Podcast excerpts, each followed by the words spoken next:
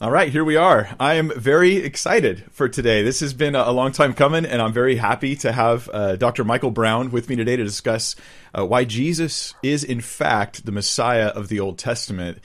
And I just first let me introduce you to my guest. Um, this is Dr. Michael Brown. He has written lots of stuff. He's got his your PhDs in in uh, Semitic languages, right?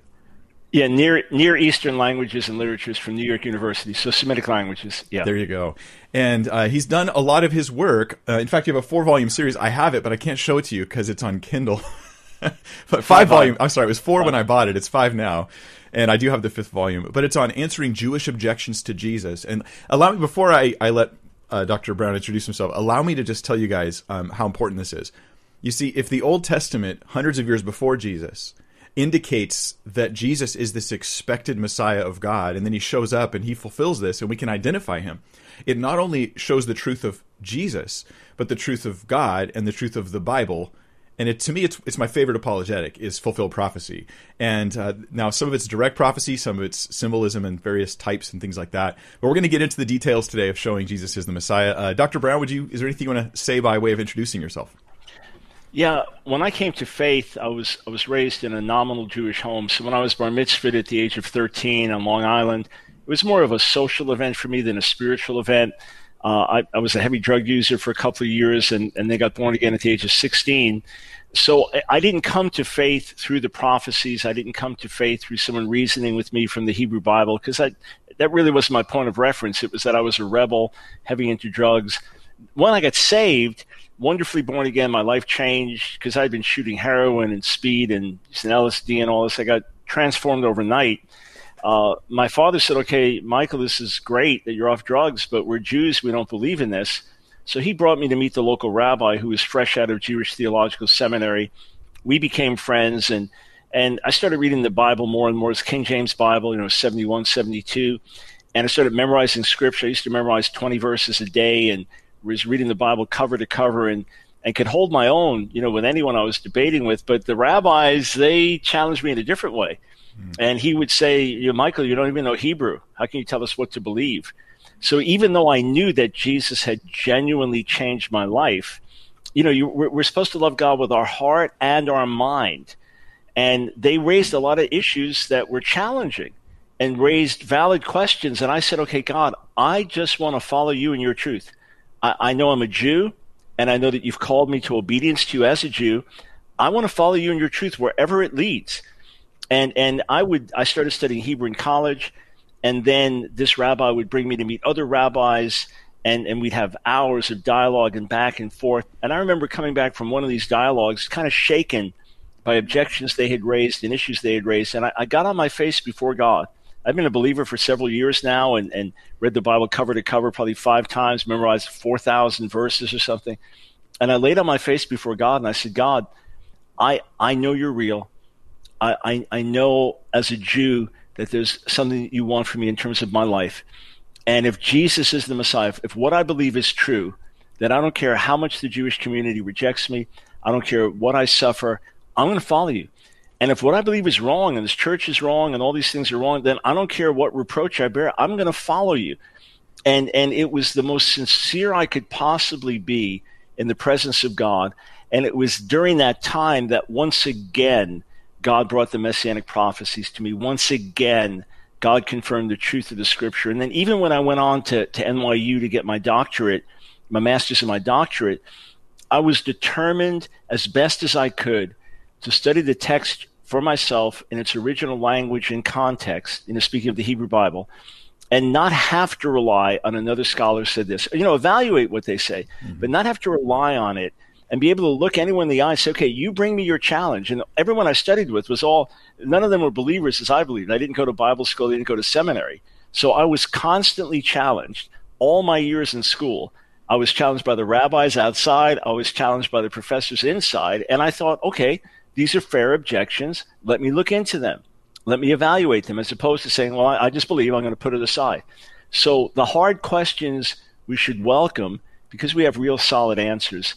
And then as a result of that, I didn't want to see other Jewish believers have to go through some of the challenges I went through. Yeah. And that's where I wrote the five volume series, Answering Jewish Objections to Jesus, and then a, a 22 hour DVD series on countering the counter missionaries where we focus on on one uh, counter missionary in particular, his material, and then done many many debates with rabbis. Now uh, they're available online; folks can watch. And I'll just give you this last anecdote. I was in Phoenix in 1995. I was about to debate Rabbi Immanuel Schochet, who is a well known uh, professor of Jewish mysticism and a leading counter missionary. Uh, you know, very learned man. And we were going to be debating in, in Arizona and a Jewish couple came up to me, probably in their 70s, and they said, "We, you know, our daughter's been sharing with us about Jesus, and we really think it's true, and we're, you know, we're ready to believe." And they wanted to talk to me. I said, "Well, here's what you do." I said, "I'm debating this rabbi this week. I want you to come to the debate and hear both sides, and then afterwards, let's talk." In other words, I was so sure that we were on the side of truth not my debating skills. This guy was a brilliant philosopher and debater, but I was so sure we were on the side of truth. I said, I want you to hear both sides. And then, of course, they, they did come to faith, thankfully, after that. So we don't have to shy from anything, be afraid of anything. We're on the side of truth. And if we'll dig and study, we'll get the great answers. That's awesome. And let me let me say one of the reasons why I'm so excited about your work in particular is because it's not careless and, and it it was forged in the fire, so to speak, of of um, not just conflict, but of pushback, of people pushing back against your work and the debates and the discussions and that sort of thing, so that your arguments for Jesus being the Messiah are thoughtful and nuanced. Um, brief story: I remember getting a, a, a tract that was made to hand out, and it said something like over over hundred prophecies that prove Jesus. And so I, before I handed the tract out, I thought I, I, I have obligation to make sure I know what I'm handing people. So I started looking up all these verses. This was years and years ago. And I looked up and I thought some of them I thought, "Well, that's really good. That's really good." And others I thought, that's a really weak verse to say that Jesus is the Messiah. Like this is not a strong case. I want a strong case for Christianity. I don't want to turn people off who decide to look under the covers of my slogans. You know, I want them to be able to vet me and, like you said, and see that it's true. Uh, so your work's exciting to me because it's it's thoughtful, it's nuanced, and it's for, like I said, forged in the fire. So what? Maybe you could start us down that path. What would you say is your some of your case for Jesus being the Messiah? Yeah, so I would go through the the Bible from the beginning, right? So we, we see with with the, the the failure of the human race with Adam and Eve, the flood with Noah, the scattering of the human race with Tower of Babel. This is Genesis one through eleven. We get to Genesis twelve God finds one man, Abram, later Abraham, and through him, through his seed, the whole world will be blessed. All the nations of the earth will be blessed. So this is a theme now that God is going to, through the seed of Abraham, bring blessing to the entire world. When we get to Genesis 49:10, we get a little bit more fine-tuned. Abraham, then Isaac, then Jacob. In Genesis 49:10, it speaks of a ruler who will come from Judah, and the gathering of the nations, there we have the nations again, will be his. So we see now this promised king that will come through Judah, uh, through whom the whole world will be blessed and come into obedience. And then we get from there to David. So, so everything I'm saying so far, a traditional rabbi would agree with in many ways as well. And then David becomes the prototype of the Messiah. And it is now the seed of David, a descendant of David, who will bring this universal blessing to the world. So passages like Isaiah 11, which the traditional Jewish community recognizes as messianic, as do Christians, that the, the son of David or Jesse, which is David's father, that he will rule and reign and, and there'll be, uh, the wolf will lie down with the lamb and there'll be, the earth will be filled with the knowledge of the glory of the Lord as the waters cover the seas. This beatific vision was going to happen now through the Messiah, the son of David and and we begin to see that that David is a prototype of the Messiah. Uh, and the New Testament takes this theme up. As it happened to David, so it happens to the Messiah. We know in passages like Ezekiel 34 that the Messianic king who's going to rule and reign is called David. So he will be just like David. And we see about David in the scripture that he was a king, but he also performed priestly functions at times even though the priesthood was through the, the, the tribe of, of, uh, of Levi and the family of Aaron. So we see even in Psalm 110, spoken about David slash the Messiah, you will be a priest forever after the order of Melchizedek, who is a priestly king. So as we begin to open this up, David, as the prototype of the Messiah, is not just a royal figure, but he is a priestly figure.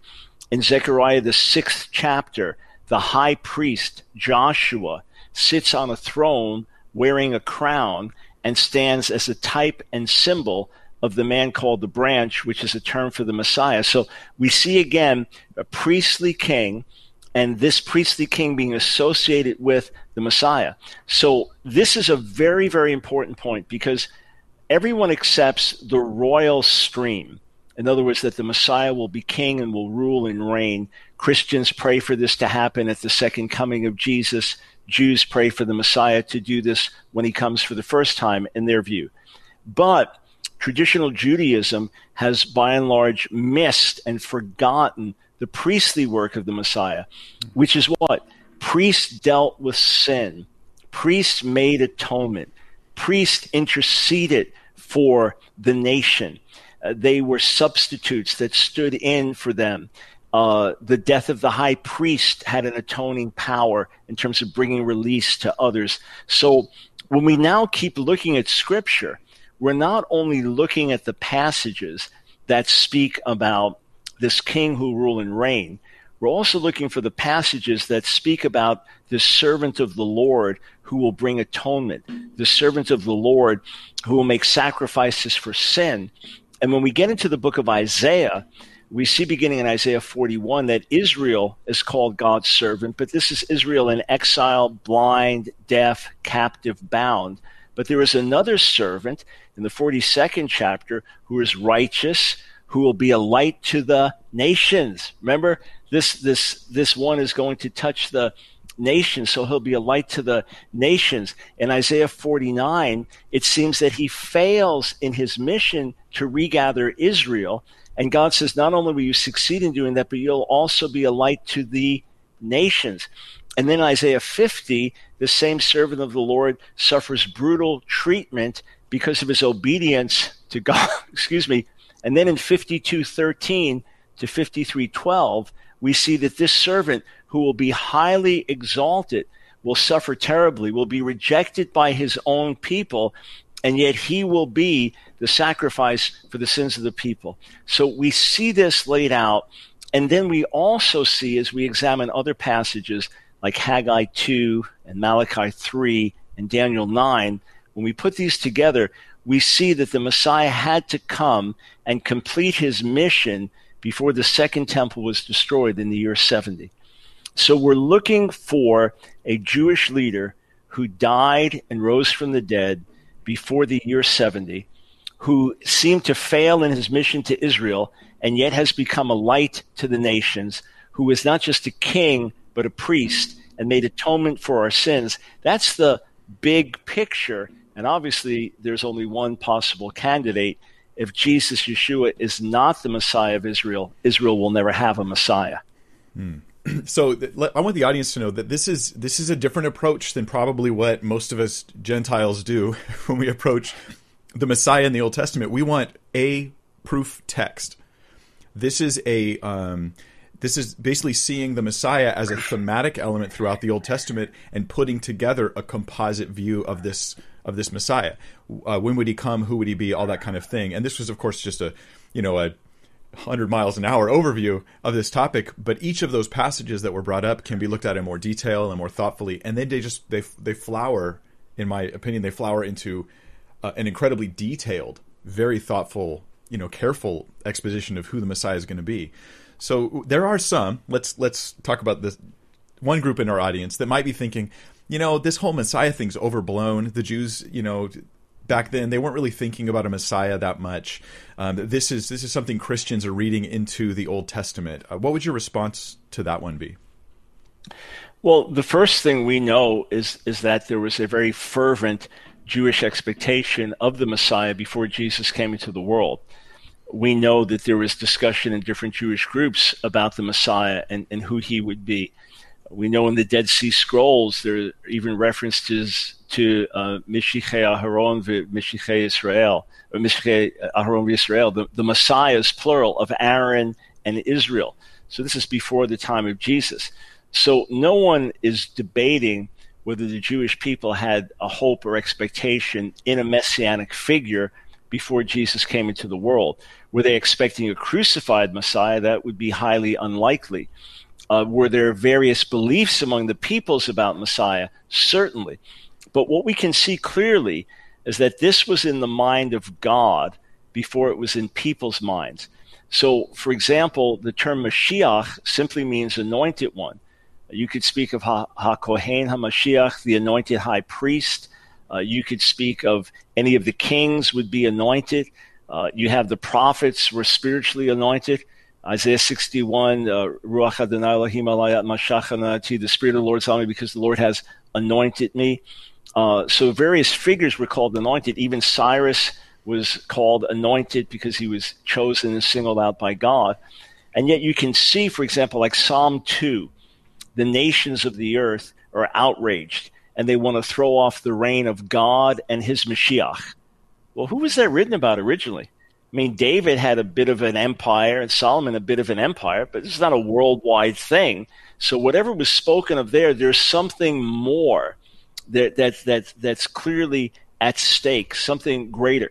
Uh, in Numbers 24, you have a passage where, where Balaam foresees, I see him, but not yet. You know, he's going to rise up and, and, and, and destroy the sons of, of, of Seth and things like that. Uh, you have uh, Hannah praying in 1 Samuel 2 about the Lord's anointed before there was a king, before Saul. So God is putting these things, planting them there and my understanding is that with each earthly king failing, David did great, but then had failures. Solomon did great, but then terrible failures. And then the kingdom split. Then the northern kingdom goes into exile. Then the southern kingdom temporarily in exile. Then there's no temple. And uh, uh, people begin to realize where is that anointed one? Where is that greater David that's spoken of? And the picture becomes clearer and clearer. Now, it, what's fascinating is when you look at rabbinic literature, so written in the centuries after Jesus, there are hundreds of verses that are taken as pointing one way or another to the Messiah. If you think that track had some odd verses in it, read the rabbinic literature where almost anything can point to the Messiah. So yeah. the what the New Testament does is very much in keeping with Jewish literature of that day. Sometimes it's what you call a, a real proof text that mm-hmm. this this is the Hebrew Bible, the Old Testament, explicitly prophesying. And other times it's a parallel, as it happened to Moses, it happened to Jesus, it happened to Israel, it happened to Jesus, as it happened to David, it happened to Jesus.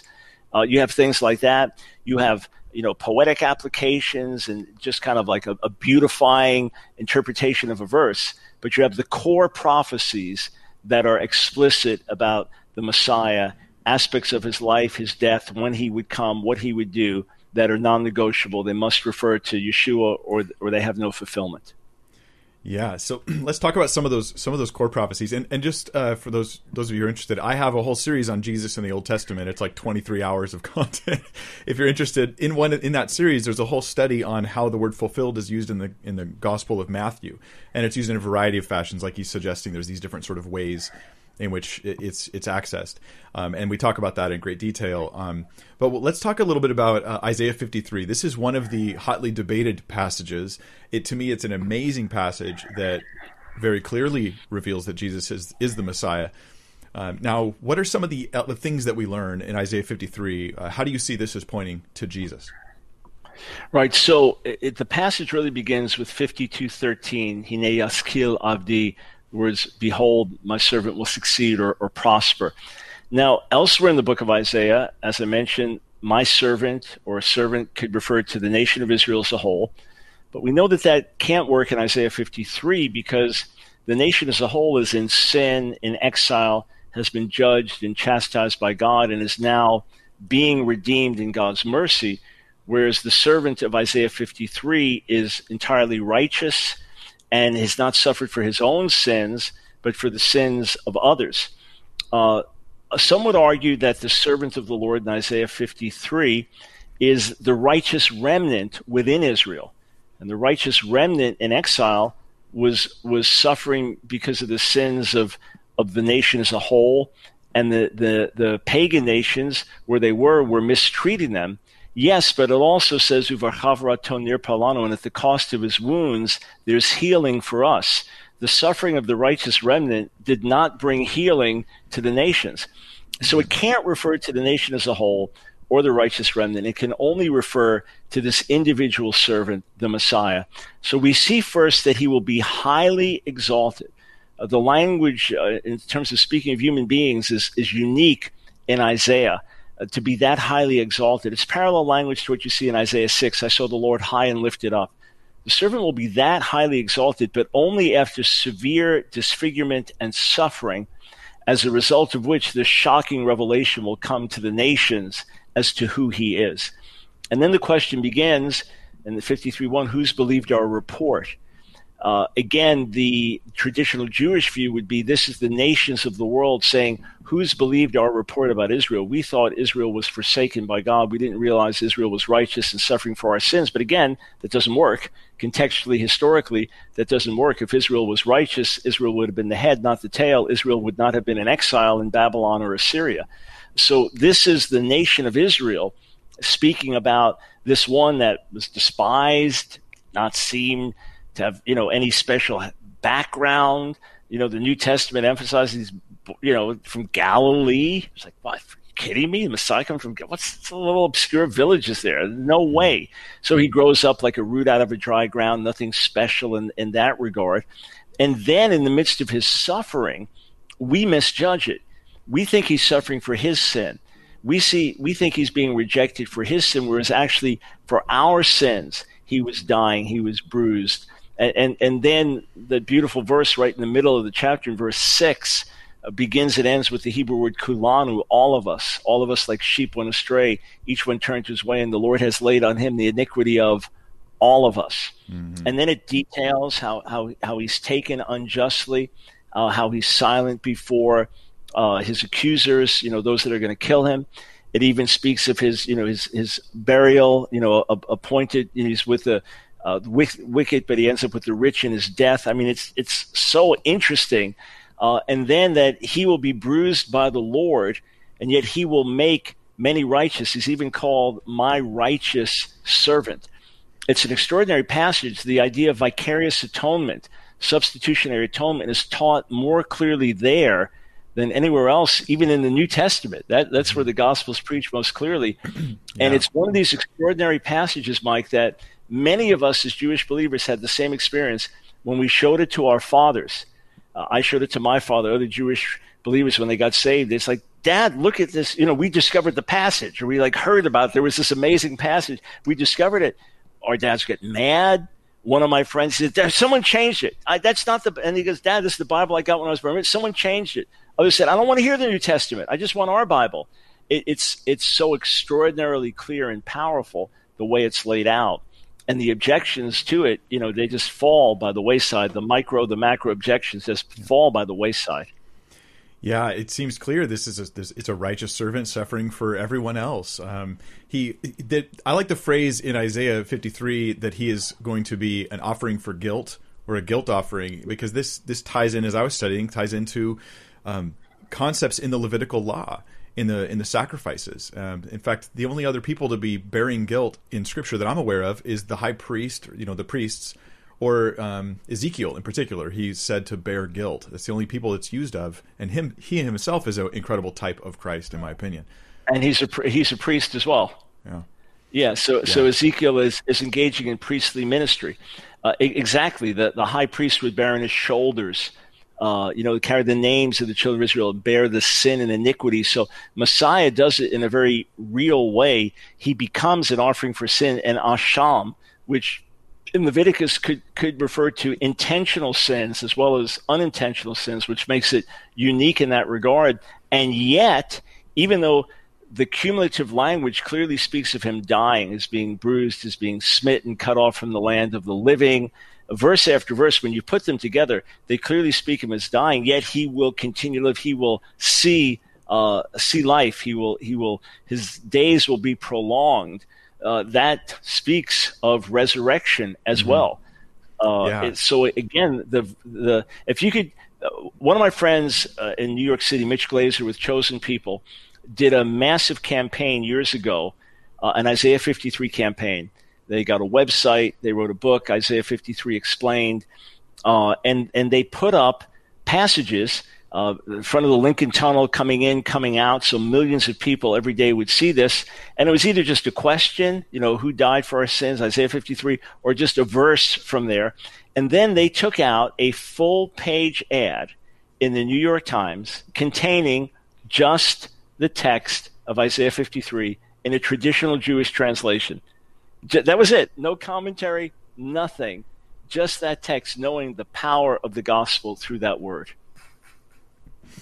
Yes, it is that powerful. This is if you have one text that you want to share with somebody about Jesus fulfilling prophecy, I think the easiest one to go to is Isaiah 53 in my opinion and and you're saying especially if they have a Jewish background because the um, the things that the passage is saying stand out even even more easily when they have that background, right? Absolutely. So there's another kind of a sister passage, sort of, uh, which is uh, Psalm 22. And Psalm 22, I, I think, is underrated, very underrated amongst people, even Christians, who um, they they think Psalm 22 basically says they pierce my hands and my feet. Like that to them is the most, just about all the psalm has in it, and haven't studied it carefully. Um, could you walk us through some of the indicators in Psalm 22? Like how did, how is it connected to the Messiah, and what are some of the elements in the psalm that you would point out? Right. So uh, you referenced Matthew's gospel in particular, speaking of fulfill. So the Greek plerao, what does it mean that Jesus fulfills what's written in in the Psalms? He fulfills what's written in the Torah. So Psalm 22 is the psalm of a righteous sufferer. It's not a prophecy saying one day this will happen, this person will do this or that. Rather, it's it's a psalmist crying out, "Eli, Eli, lama sabachthani, my God, my God, why have you forsaken me?"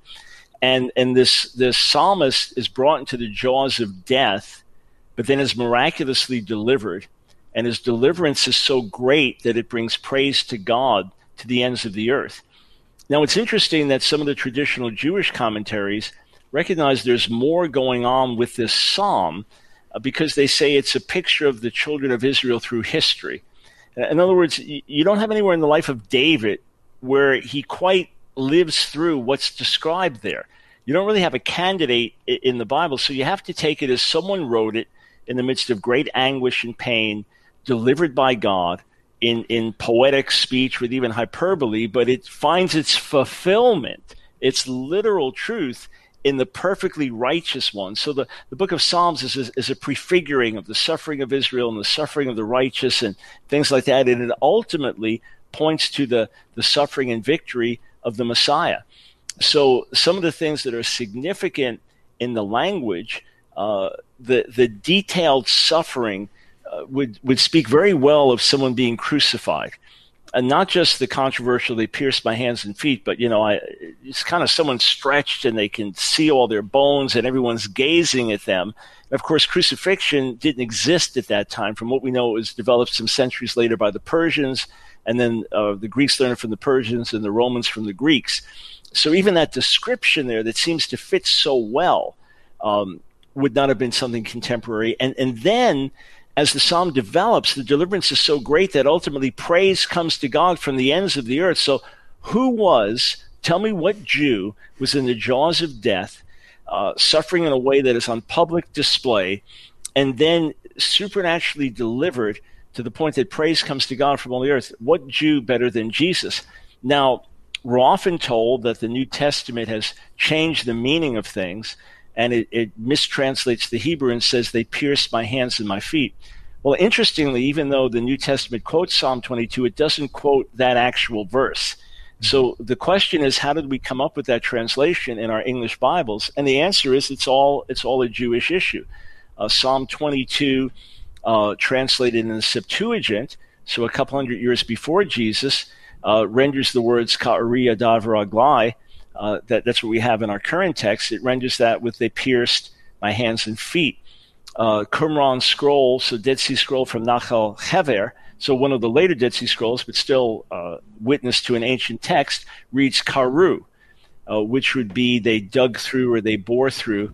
And then there are about a dozen Masoretic manuscripts, so the traditional uh, Hebrew scribes that passed the text on, they have a number of texts that read either Ka'aru with an aleph or just Karu without it. And the best understanding would be is dug through, bore through. So this is simply a Jewish issue. The oldest Jewish translation, the oldest Jewish manuscript, uh, and and some of the Masoretic texts read that. If you just read it as it is in the Hebrew, something's missing. Kari Adar Vragla means literally like a lion, my hands and my feet. What does Rashi, foremost medieval Jewish commentator, say? He says, like a lion, they mauled my hands and feet. So that works perfectly well for crucifixion, too.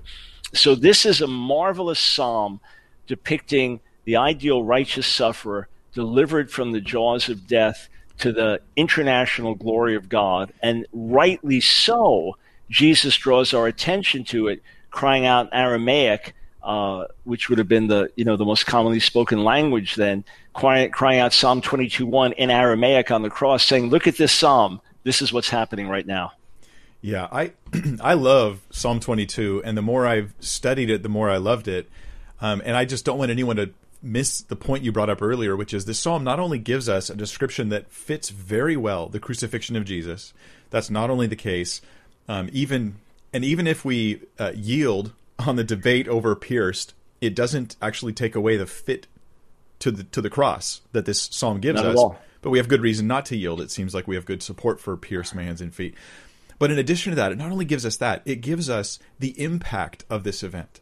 That the event described in Psalm 22 causes Gentile nations around the world to turn to, to the Lord of Israel, to the God of Israel. Yep. And yep. I'm like, I'm like, if your mind's not blown by the reality that this this this nobody Jew in the first century, you know, he he he had no support, no endorsement from from the leaders of the time or from the politics of the time. He ran no army or no military. He's most famous for being crucified, right? He seems to have risen from the dead. The eyewitness accounts and the testimonies and the historical, you know, evidence seems to support this conclusion. And he has caused Gentiles around the world to worship the God of Israel. Psalm 22, it's hard to argue that it doesn't fit Jesus. It's re- I don't really know if can you think of maybe the strongest argument against Psalm 22 that you've heard? I mean, just the argument that it's not prophecy, but we yeah we understand this is God's Bible and Messiah's Bible, and He's fulfilling it. He's He's living it out. Uh, he's the one that it wasn't fulfilled until He lived it out. You know that that's the reality. Um, yeah. Some would try to argue that, well, it doesn't literally say he's going to die. He's delivered before death. But he's he e- either way. If you say he's delivered from death, it makes it even more dramatic, not less dramatic. That that's a. It would be one thing if the psalm said he's going to die and rise from the dead, and he actually got delivered before that. But here, delivered from the jaws of death after death is all the more dramatic. Uh, normally, the, the whole battle ends up about they pierced my hands and feet. Again, that's it's not even a battle I need to have. Like I said, number yeah. one, it's an internal issue about Jewish manuscripts and and, and Hebrew words. Um, and number two, uh, uh, like a lion, my hands and feet. Does that mean like a lion they were licking? Licking my hands and feet. You know, we know so lions it's, it's just like violent, licking people. yeah, it's it is a violent, you know, dog. An assembly of the wicked dogs have compassed me. It's a violent assault on, on him, and specifically mentioning hands and feet. Uh, mm-hmm. look, there, there is even uh, a, a, homiletical series called uh, Pesikta Rabbati uh, from around the 8th, 9th century of this era. And it has some extended passages about the suffering Messiah and, and, and in heaven suffering and carrying the weight and burden of, of, of, Israel's sins. And it even quotes from Psalm 22 about the suffering Messiah there in a traditional Jewish text. It, it's, it's a compelling, powerful text for sure. Yeah. Isn't, isn't that the text, if I remember right, that says that it was because of the son of David, the Messiah, that David wrote? Uh, then it quotes Psalm 22, meaning that they were yeah, interpreting yeah. it. They were saying this is about the son of David, the Messiah. And to bolster this, we could just just uh, quote a bunch of passages in the Old Testament that do indicate that this messianic figure we're talking about is the son of David. So there's there's that. Um, you know, basically, Psalm 22 either stands unful, unfulfilled, or I should say, having no corresponding event in reality, or the crucifixion yeah. of Christ as its corresponding it's, event it, in reality. It's so hyperbolic. It's so exaggerated. It's so over the top mm-hmm. that it's just what's the use of it? You know, if if if if um, if the reality is so far from my reality or reality of history, then what's the use of, of poetry on that level? And if you say no, it's a picture of the nation of Israel through history. There's not a hint of that in the text, not mm-hmm. not the slightest hint of it uh, through the text whatsoever. And and on that level, it still hasn't happened. Yeah, yeah, good stuff. So um, I, I, want you guys to know how to get a hold of Dr. Michael Brown stuff before we continue, and we're going to be going to your guys' questions pretty soon as well from the live chat. You've been piling them in there, even though I forgot to tell you to, but you know the drill because this is what we do. So, uh, but uh, you can get Dr. Brown stuff. His YouTube channel is actually linked in the video description here. I recommend checking out his content. I, I think my favorite stuff that you do is is the um, is the stuff you know the messianic stuff and your and your your uh, your thoroughly Jewish Thursdays that kind of stuff that you do. I really enjoy, um, as well as just how encouraging you are. Uh, and now, right now, with all the stuff that's going on in the world, it's good to have encouraging Christian voices in our lives. So I think that's a good thing. We don't agree on everything, but if if you think that we all have to agree on everything, you won't have very many people to talk to in life. That's the reality.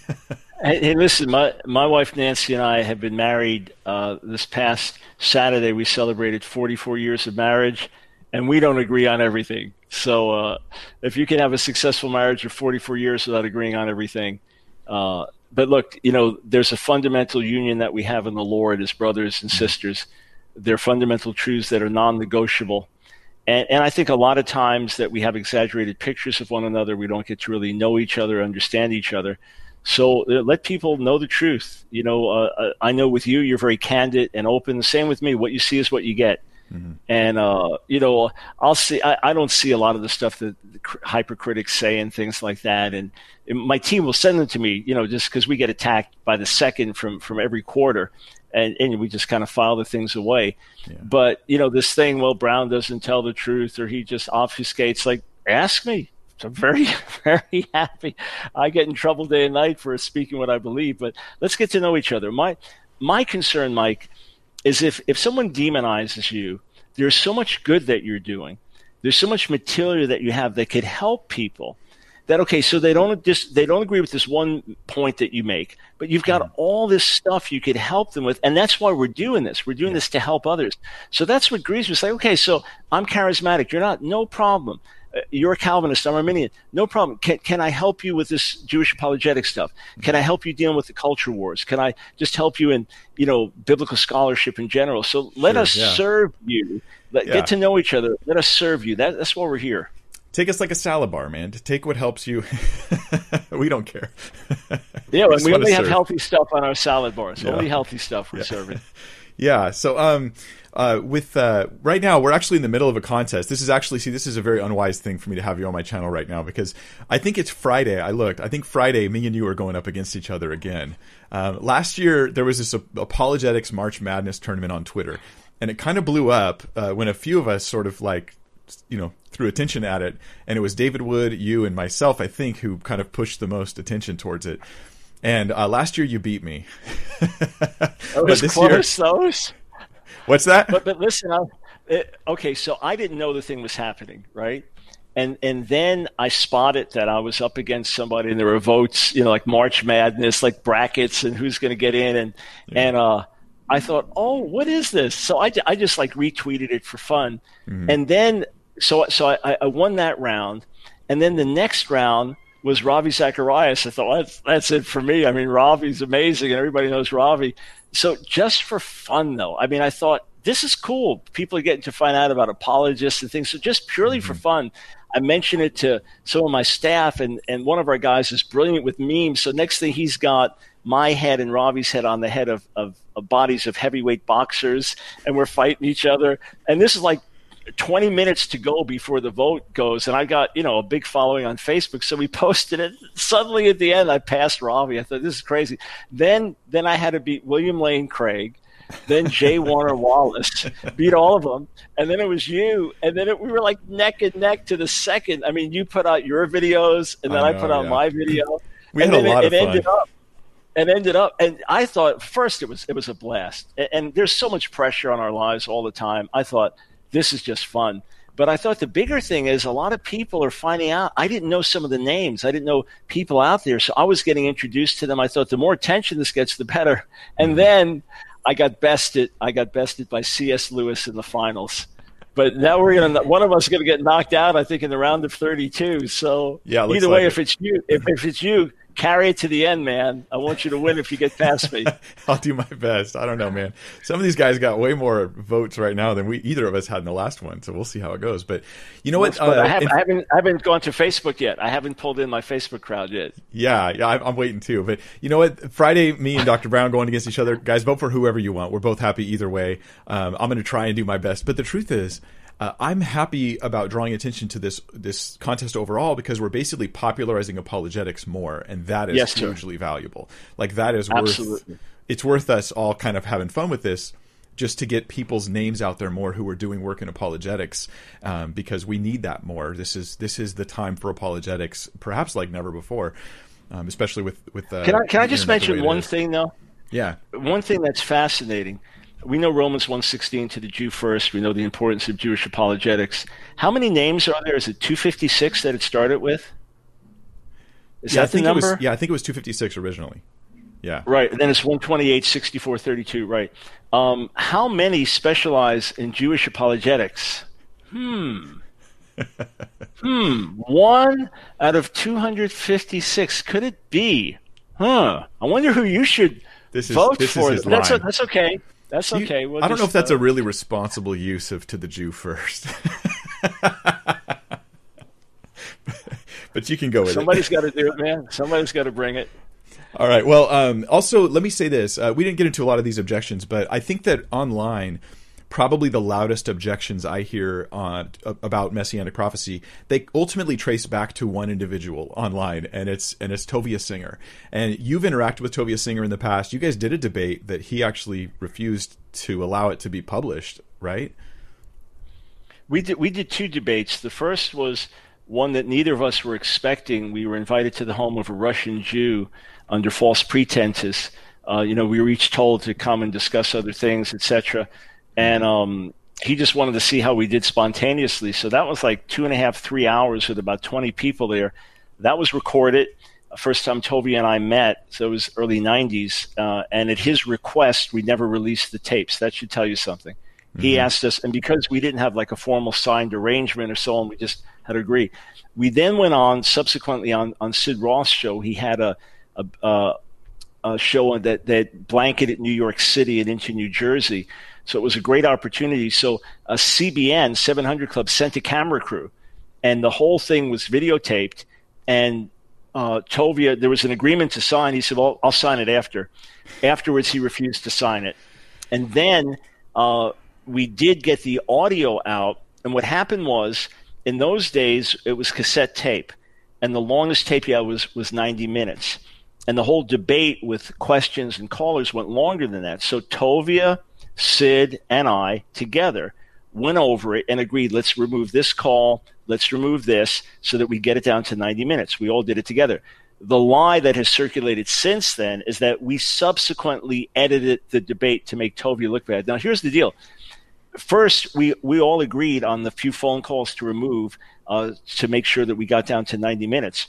But we immediately posted the debate we've always had it out and had it available. It's been on AskDrBrown.org, RealMessiah.org, our different sites for years. We always put it out as soon as there was internet. Uh, you know, we, we got the things out, always got the tapes of it out before then, gladly, mm-hmm. be, because of the truth of it. You say, what's happened since then? Tovia has refused to debate me. He said, well, you edited that tape. No, Tovia. Together, you and I and Sid – removed some extraneous phone calls and we agreed on the content. What happened was I was really praying for Tovia, reaching out to him. We would speak for hours by phone and then he cut me off. He's refused to debate me under any circumstance in any setting for what? Over 27 years now. Mm-hmm. That should tell you something. We have a 22 hour DVD series called Countering the Counter Missionaries, which in particular focuses on his material and demolishes the lies, the misinformation. In my five volume series, Answering Jewish Objections to Jesus, we deal with a ton of stuff, but uh, critique some of his as well. But you have to know there are counter missionaries, rabbis that I deal with, some of them regularly, some of them daily. To this day, we've been interacting for 15, 20 years, challenging each other on text, going back, uh, asking each other questions. And, and I would not say these things about these other gentlemen It's mm-hmm. been unfortunate that Tovia has become well known because he's the one that's used outright deception. Uh, uh, and I and if you go to AskDrBrown.org and, and type in Tovia or Singer, uh, or excuse me, just our YouTube channel, uh, you'll see some things where we play his quotes and, and set the record straight, or we, we we play what he says about Daniel 9 or Matthew 24 or something else and, and completely demolish it in front of your eyes. So don't be moved by that, friends. There are massive, massive answers to everything. And when you have the truth, you bring it to light. I will gladly debate any rabbi, any counter missionary in a, in a fair, neutral setting where we can both speak anytime, any related subject. The people that run from it, that tells you something. I would happily host one of those debates on my YouTube channel if uh, if it was it was desired for me to do so. if you but, could yeah. find one, man, with joy, with joy. Yeah. Yeah. Um, so yeah, if, if, you're if you're influenced by Tovia Singer's material, or especially if you're an atheist watching this and you're thinking Tovia Singer's refuted all this stuff, um, you you need to hear the other side of the story, um, and and realize that it's his content is not doing what he thinks it's doing. And uh, Dr. Brown is a great resource for that sort of thing. Um, I like what I like yeah, to do and, is, let, uh, let, yeah. Let me just say this real quick. Toby's good at rhetoric, but the substance isn't there. Mm. Things have been demolished. Again, their counter missionaries have interacted with, and I think we've had excellent dialogue. And I'll say, look at what they said, look what I said. It's fair, and you can come to conclusions. Unfortunately, there's a lot of rhetoric with Tovia that seems persuasive, but it is completely without substance. And if you have any questions of any kind, you're running into it. I have a colleague that works with our ministry, PhD in Old Testament, fluent in Hebrew, Russian, and English. And if you have specific questions on any of his material, we'll show you where we refuted it point for point, or we'll be happy to answer. So you can reach out to us through the website, but we are here to help you with any such questions. Good, good, awesome. And your website, uh, askdrbrown.org. Dot org. Dot org. Got it. Yep. Okay, so we're going to go to some questions right now, if that's cool with you. Perfect. Yeah. All right. So this is from uh, Susan Morales, who says, "Are Jews that reject Jesus but believe in God not saved and not going to heaven?" Painfully, the answer is yes. Uh, they are not saved. Uh, God is the judge of each individual, not me, not you. But Jews sin like everyone else. Jews need forgiveness like everyone else, and God has provided one way uh, for everyone, Jew and Gentile, the gospel to the Jew first and also to the Gentile. Here's what you need to understand the audience to which Yeshua came was a Jewish audience. He presented himself as the Messiah of Israel. When you go through the book of Acts, he is preached as the Messiah of Israel, and the Jewish people are called on to repent and believe. Romans 2 says judgment will come first to the Jew, then the Gentile, and blessing will come first to the Jew, then to the Gentile. So if there was a way to be saved outside of the cross, then Jesus would not have had to die. Paul says in Galatians 2 if righteousness came by the law, then Messiah died in vain. So I would love to think that some of these rabbis I know, kindly men, very devoted, big families, God fearing, following the traditions, I'd love to think they had another way in, but if they did, then the whole messianic claim of Jesus goes out the window. So that's why Paul prayed with a broken heart in Romans 9 for the salvation of his people. Yeah, amen.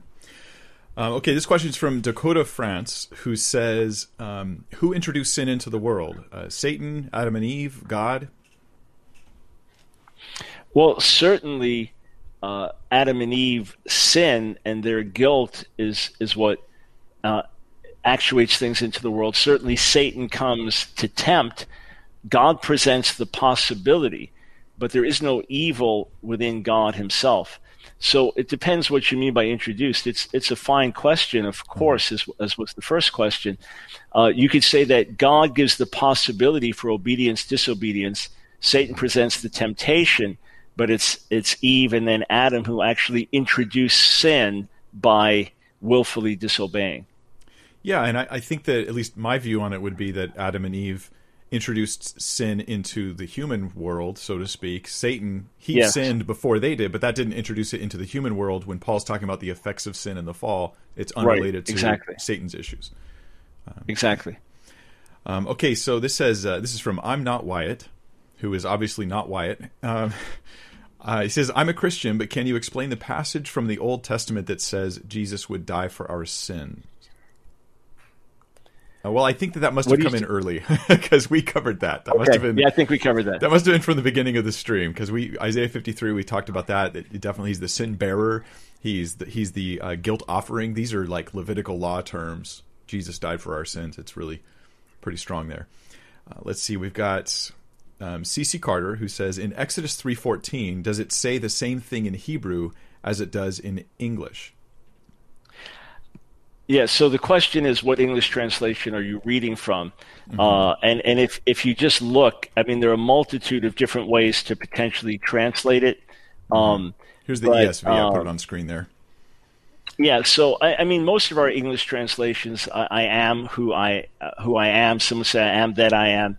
Uh, the Hebrew ehiyeh asher ehiyeh, it could potentially be translated, "I will be what I will be," or "I will be who I will be," or "I am who I am," or "I am that I am," or even potentially, uh, "I am who I will be," which is less likely.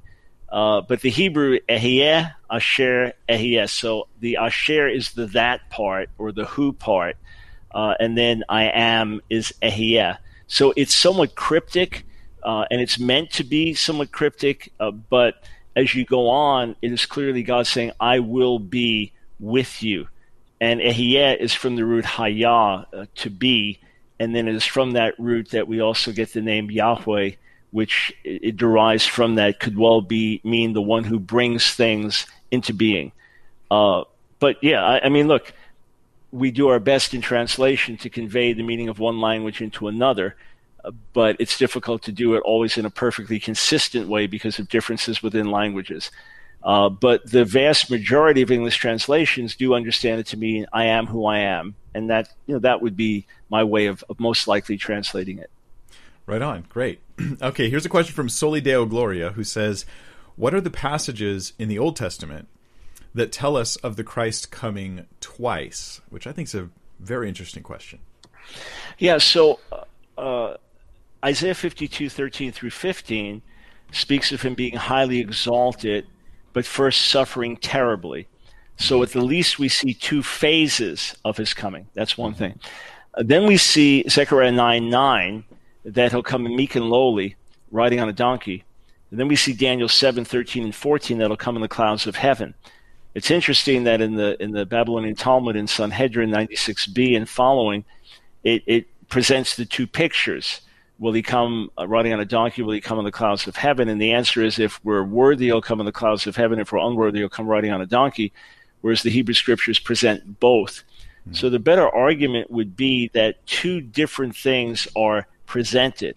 Or speaking of his birth, you know, birth in Bethlehem or Isaiah 9 6, that a child is born to us. So there's a physical birth, and yet you have other passages like Daniel 7 coming in the clouds of heaven.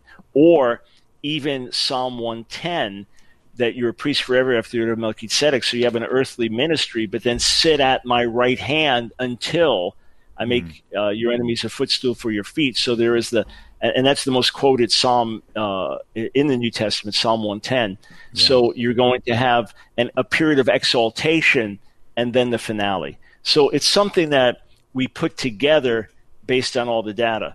Mm-hmm. The first uh, passages I, I, referenced briefly earlier, Haggai 2, Malachi 3, Daniel 9, from which we understand the Messiah had to come before the second temple was destroyed. The glory of the second temple had to be greater than the glory of the first. The Lord himself had to visit the temple uh, the Messiah needed to uh, to make atonement for our sin uh, and die before the second temple was destroyed. So that gives us a time frame for that. And then we have coming in the clouds, coming in power. So we don't know how long the gap is in between, but there are two distinct phases of his work: one born in an earthly way, coming meek and lowly; the other coming in the clouds with authority. So I'm I'm teaching through the Gospel of Mark right now, verse by verse, and one of the things I've noticed in the middle of Mark, uh, Mark uh, 8 and 9 in particular, and continuing into Mark 10, is that Jesus seems to be working really hard to show them the difference between his first and second coming because they weren't expecting it. And so he kind of makes his case and he's like, How is it written that the Son of Man must suffer many things? You know, and he's he's like reasoning with them about these different issues. He talks about you know their their role in leadership will be as servants. They're thinking it's it, that the the coming kingdom is now. in a different sense than which it's about to come.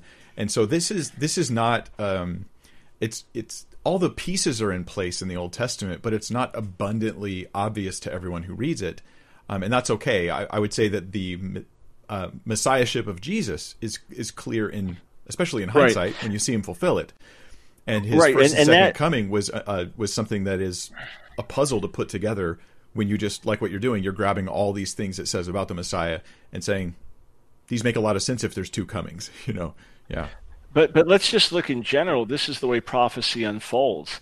Let's mm. just look at Christians waiting for the return of Jesus. How many different views there are on specifics, and then uh, the question of, of how long and is it going to come in our generation or etc. When he when it is all fulfilled, then it's undeniably clear. Hmm. So in this case, with the first coming, it's all fulfilled. He rises. Now that's the big issue. The big issue was not so much that the Jewish leaders rejected him and turned him over to the Romans to crucify him. Because Peter says in Acts 3, you acted in ignorance right? You, you didn't understand what you were doing. Now that he's risen, now that can we, we can look back and see the whole glorious picture. Aha, there it is. And you see, if, if God just laid out uh, history in advance, that's what prophecy was. It was history in advance. Just picture that with a sports season. You know in advance the, the result of every game, and you know you can't have normal life. So there are certain obscurities in the prophecies, until they come to pass. And when they come to pass, now you see God has laid them out. And if we need to know in advance, then God will, as it's unfolding, we'll see it and we can respond accordingly. Hmm. All right, here's a question for um, for you uh, from AJ Bernard. He says, "Can a Christian be Torah observant and still be a Christian, believing in salvation by faith alone through grace alone? Does Torah observance nullify faith?" This is speaking uh, of uh, if by, non, they're not uh, Jewish. Yeah, but, but, either way, Jewish or either Jewish or Gentile. But let's mm-hmm. just uh, answer in terms of a Gentile. You are perfectly free to observe whatever the Torah is observable. In other words, if you want to observe the dietary laws, you're free to do that. If you want to keep the biblical feasts and celebrate those rather than the later Christian calendar, perfectly free to do that. Um, on the other hand, there if if there was a temple standing and you were going to offer sacrifices, that's something you don't want to be doing. Uh, if you have a disobedient, rebellious teenager that refuses to repent, you don't stone him to death.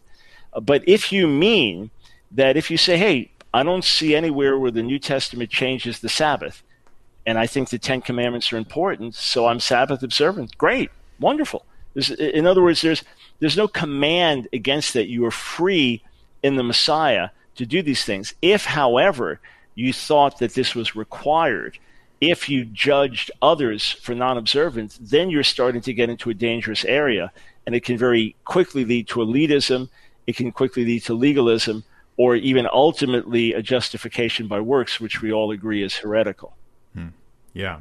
I have a whole series of videos on the on the Hebrew roots movement, which this is related to. It's not the same thing, but it's related to um, that are yeah, and, and look, uh, on the one hand, the church has so far strayed from its biblical, historic Jewish roots that you know Easter and Passover are two separate holidays. I mean, how in the world did that happen? I mean, we, we know how it happened, and some of yeah. it was anti-Semitism under Constantine, etc. Uh, that the idea that the New Testament mandates a Sunday Sabbath is actually not true.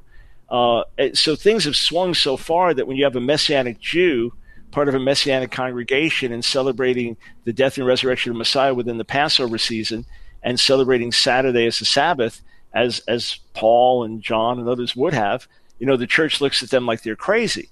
So yeah. it's swung, you know, that far in the wrong direction. On the other hand, generally speaking, when I see Christians, especially Gentile Christians, and Torah observance becomes central for them, it often means they've taken their eyes off Jesus and it can often lead to uh, some real serious error, like the Hebrew roots movement. Yeah, that's a good word, man. And it, ideally, would you agree with this that um, Torah observance versus not shouldn't actually be a div- divisive issue in the body of Christ? We should be able to fellowship across those lines either way. Yeah, absolutely. Yeah. Unless it's emphasized the wrong way. Mm-hmm. Uh, but if it's just a matter of personal conviction or like, look, mm-hmm. I know Christians say, there must have been some reason God gave the dietary law. So I know it's got nothing to do with my sanctification or my salvation. But I just, I, if He said it's unclean, I, okay, fine. Am I going to tell you, no, go eat pig? You need to eat pig? You know, mm-hmm. no, of course not. Yeah. Uh, but yeah, those yeah. should not be issues whatsoever, especially 1 Corinthians 7. And Paul says to the Corinthians, were you called, meaning saved, circumcised, don't become uncircumcised. Were you mm-hmm. called uncircumcised, don't become circumcised. Yeah. Just like a man is not a woman, woman's not a man, and yet we're equal in Jesus. In that sense, there's no Jew, there's no Gentile. We're exactly equal, equal heirs of salvation, saved through the same blood, and yet we have our distinctives. Mm-hmm. Okay, how many? How much time have you got left? Because I, I want to know how many questions I can give you here. Well, let's let's do rapid fire. All right, let's try, try to do rapid fire here. Um, how does Dr. Brown feel about the Noahide laws? Okay, so there is a myth. There is a myth, a myth, myth that I see you. I see you encounter this question a lot. Gosh, I didn't even know. Okay, so Noahide laws. I never heard of them growing up because I wasn't in a religious Jewish home. Once hmm. I was saved, I was talking to these rabbis. They said, look, the Gentiles, the Goyim, they have the Noahide laws.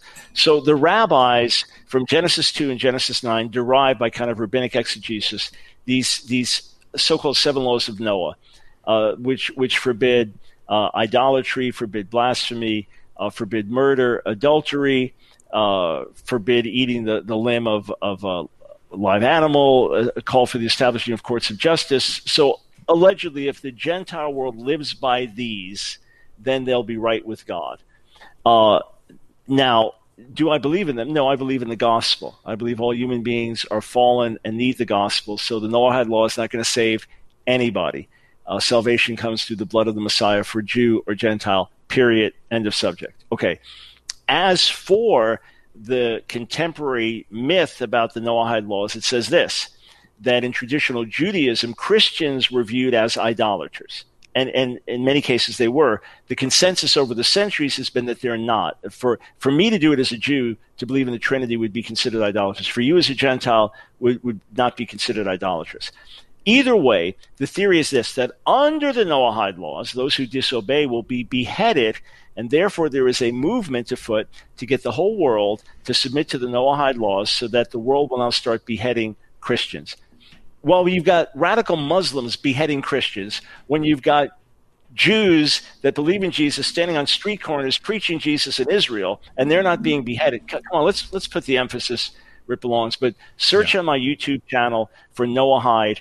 I've got a, a book coming out in September, God willing, that just focuses on contemporary Christian anti-Semitism, and I did a whole chapter on the craziness of the Noahide laws. Mm. I answered the question innocently enough on the radio one day, only to find out this firestorm of people coming after me with big YouTube channels that totally believe in this stuff. Yeah. So, you know anyway. what? As Christians, can we all do a little better with what Christian YouTube channels we help?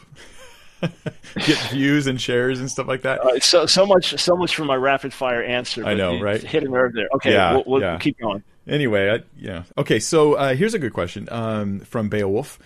Um, what are the best messianic prophecies that highlight the divinity of the Messiah? Uh, Micah 5 2 is my usual go to, but I'm looking for more. Any thoughts on Micah 5 2 is, is good, but it's not airtight uh, because uh, olam can mean eternal, like God existing, may olam la olam, you know, from, from, uh, from, from everlasting to everlasting. But uh, olam or me olam can mean from everlasting, or it can mean from from ancient days. So you could make a good argument for the eternal nature of the Messiah there, but it's you know there's going to be a little pushback. Uh, I would always point to Isaiah 9 6, which in Hebrews 9 5, that the son who's born is called Pelio Etzel Giboraviad Sar Shalom, that one of his titles is Mighty God and then Yahweh Himself is called Mighty God in Isaiah ten twenty one, mm-hmm. uh, and that is that's legitimate everlasting Father, meaning Father forever. You know, as Father of the people or or uh, Father of eternity. It's not calling Him the Father as opposed to the Son there, uh, but mm-hmm. that's a good passage.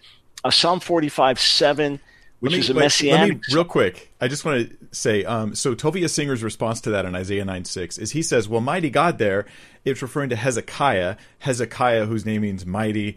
Um, but it turns out that's not the Hebrew, as you mentioned. That's not the Hebrew that is in Isaiah 9 6 or in other passages where it refers to yeah, God. So the term El, El Gibor specifically only occurs one other time in the Hebrew Bible, and that's Isaiah 10:21 with reference to Yahweh. So it's quite striking that the king is called mighty God. All right. Uh, so that exact same term El Gibor is ex- applied to Yahweh in 1021. Mm-hmm. Um, and then uh, Psalm 45 7 is a messianic uh, psalm. It's a wedding psalm. It's speaking about the king, but again, remember the Davidic king is the prototype of the of the Messiah. And it says in Hebrew, uh, Kisach Elohim Lalam Va'ed, and the most natural way to translate it is, Your throne, O God, is forever and ever. So even though the following verses speak of God anointing that king, he's spoken of as Elohim.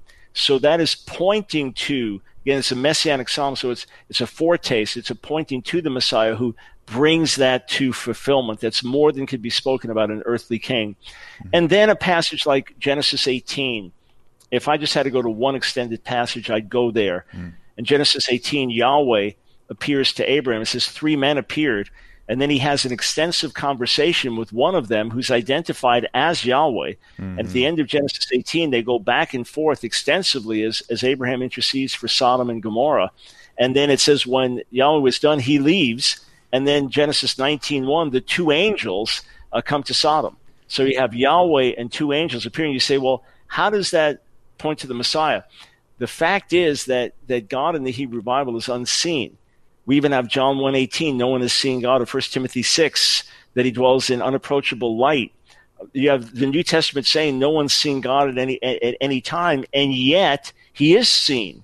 So how is he seen? It's the Son who reveals him. So what I do is I point to God's complex unity in the Hebrew Bible, how he is visible and yet invisible, how he is he is he is immanent and, and yet transcendent. How is it? It's because the Son makes him known. And then I put those passages together.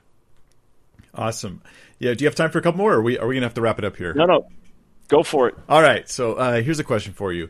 Um, Dr. Brown from Christina Murphy, why would anyone think the New Testament is anti Semitic? And maybe you can explain why she might ask that question. Yeah, so uh, many scholars say not only is Christian- Christianity anti Semitic, but the anti Semitism goes back to the pages of the New Testament, which itself is anti Semitic. So there would be several reasons for the charge. And my book, Our Hands Are Stained with Blood, is a real eye opener. If you've not read it, it's it's painful, but it's it's a necessary read. We just came out with a new edition uh, last year, but the first edition was in print from '92, never went out of print and it tells the tragic story of the church and the Jewish people. So the New Testament is considered anti Semitic in several ways. One, it is said that it demonizes the Jews as a people as a whole, that the Jews killed Christ, that the Jews, uh, for example, John 8:44, you are of your father the devil. Who is Jesus talking to? The Jews are of their father the devil. Or in First Thessalonians, the second chapter, uh, is Paul saying that the Jews killed the prophets and the Jews killed Jesus and the Jews are are uh, not pleasing to God and hostile to all men, the Jews. Uh, Matthew 27, 25, that the Jewish crowd said, let his blood be on us and on our children. So it's considered anti-Semitic in that the Jews as a people are blamed for the death of Jesus. The Jews for all time are blamed for the death of Jesus the Jews are demonized as uniquely of their father, the devil. Uh, you're in California, Mike, the, the Poway synagogue shooting uh, that took place last year, John Earnest, in his manifesto, he's an Orthodox Presbyterian. In his manifesto, he explained that one of the reasons he was killing Jews was because of their guilt in killing Christ, and every Jew through history shared in that guilt.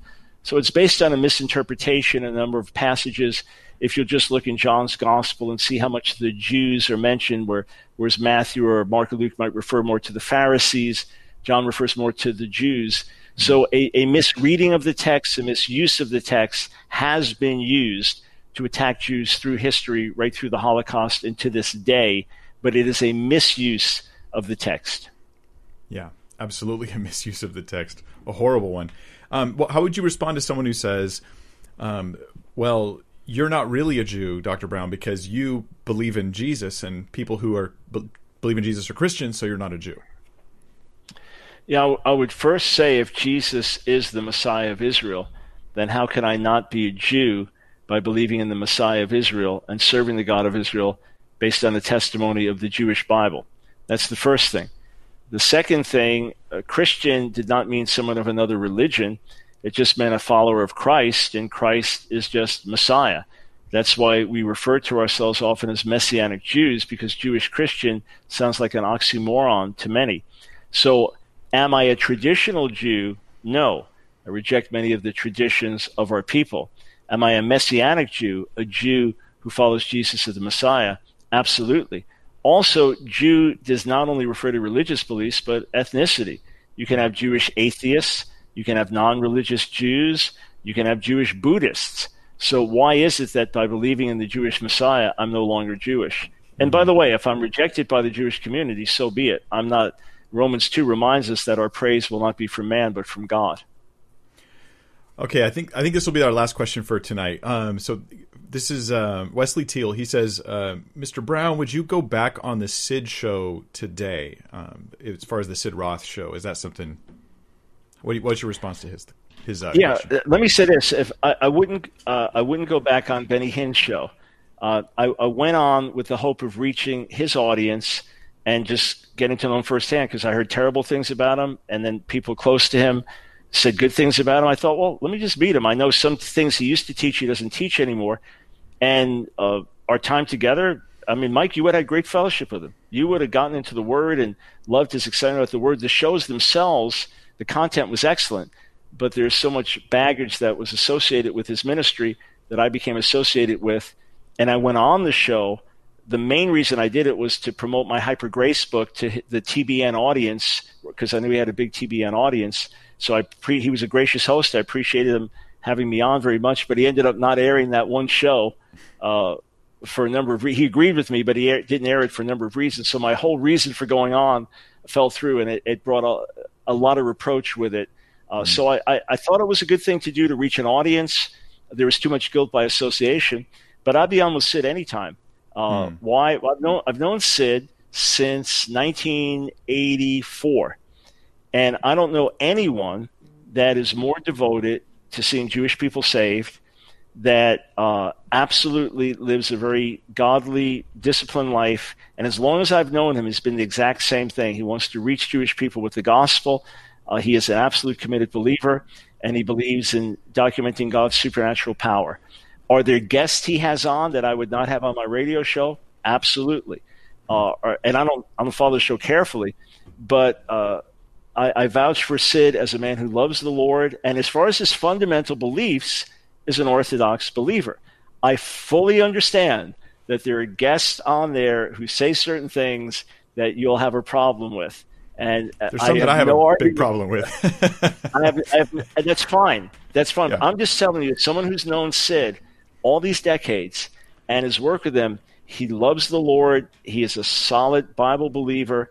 Some of his charismatic practices may make you uncomfortable, but he holds to Orthodox doctrine, uh, and he is an absolute soul. If if we had the passion for souls that Sid had, if we had that passion, the world would look a whole lot different. And that being said, I, I just want to say this to your audience: some of you have been with me the whole time and like mike winger thanks for bringing dr brown on. This was great. And then we come to the end. It's like if you're a friend of Sid's then mike winger's a heretic. So, so listen. Yeah, yeah, let's let's go back to kind of where we started. And you judge me for me. And you judge mike for mike. If, if you think mike made a mistake having me on because i'm too charismatic so judge him by his content and then judge me by my content and and you have to know I I go on all kinds of shows. I I'm in all kinds of settings, and I gladly do it if I can get a message out. Uh, just like James White will go into a mosque and, and, and debate a Muslim there. So that's that's my goal. And yeah, I'd gladly be on, on Sid's again. But like I said, guess he has on I wouldn't have on my show. We'd have some differences over those things. Yeah, and I, I think for those of us who are doing online ministry and different kind of content like this, we have to wrestle with these questions. You know, like where do I draw my lines on who I will um, partner with versus who I will simply join for, say, an interview or for just to kind of get the message out. And I, I want to draw that line as wide as I can, but without compromising. And of course, no matter what I do, I'm going to get flack from some people. But I think that's the minority. I think most people don't care, and they see that that you're not endorsing somebody's every everything they believe. I mean, there is one YouTube channel who thinks uh, who's done a thing on you, Service Christie, right? And he did a thing on you. You invited him to come onto your show uh, to talk about it, which I think he seems to have ignored. At any rate, but you know, there are people who do I, guilt I by association. yeah. yeah and I did I didn't know who this gentleman was. And it's a big church out there. I'm not saying it in a negative way. I just didn't know who he was. And again, I get attacked daily by the hour, by the minute from from every side, from from atheists, from radical Muslims, from traditional Jews, from believers within the body to hypercritics that you wonder where they stand. But by the moment, literally, we as as we've been on with you, if I go over to my YouTube channel or Facebook page, you know, we'll have been attacked for something. So I had no idea who this gentleman was and it may be very sincere and, and may really want to please the Lord. And remember, I've written whole books critiquing the charismatic movement, of which I'm a part. I wrote the book, Whatever Happened to the Power of God. I wrote the book, Playing with Holy Fire. I wrote the book, Hyper Grace. So I'm, I'm constantly calling out issues within our own movement. But when I went and saw who he had critiqued, it's like it was a who's who's list. You know, Ravi Zacharias was on there. Carter Conlon, pastor of Times Square Church, Francis Chan. It was one after another. I thought, oh, praise God, it's an honor to get critiqued by this brother. You know, puts you in, in, in good shape. And that's what's really interesting, that there is a, a hypercriticism which kind of devours itself. And, you know, mm-hmm. uh, D.L. Moody once met a woman, and she was critical of the way he did evangelism. So he said to her, Well, how do you do it? She said, Well, I don't. And he said, Well, I prefer my way of doing it to your way of not doing it. So when I see someone who loves Jesus, the Jesus of the Bible, they're, they hold to the orthodox foundations of the faith. They love the word. They love souls. They live godly lives. They're giving themselves sacrificially on the mission field to reach the lost. But there's a video of them shaking. It's like, how could that be God? It's like, look at the millions of people they've reached. Look, look at the people they've, they've given their lives to touch. What do you think Jesus is looking at? What do you think he's majoring on?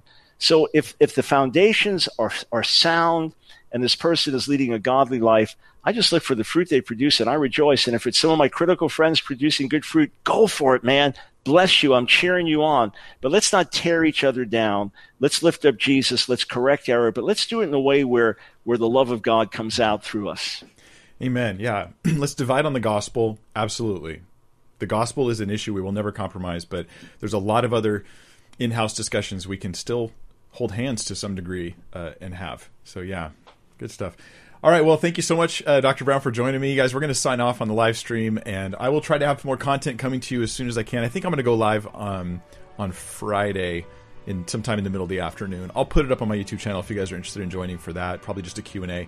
And um, thank you so much. Again, check out Dr. Brown's content. Um, he has tons of free stuff online uh, on his YouTube channels linked below or askdrbrown.org. Yep, that's it. Okay, I'm trying to remember the dot. Yeah. All right. Thank you. God bless you. God bless. Thanks for having me on, Mike. My joy.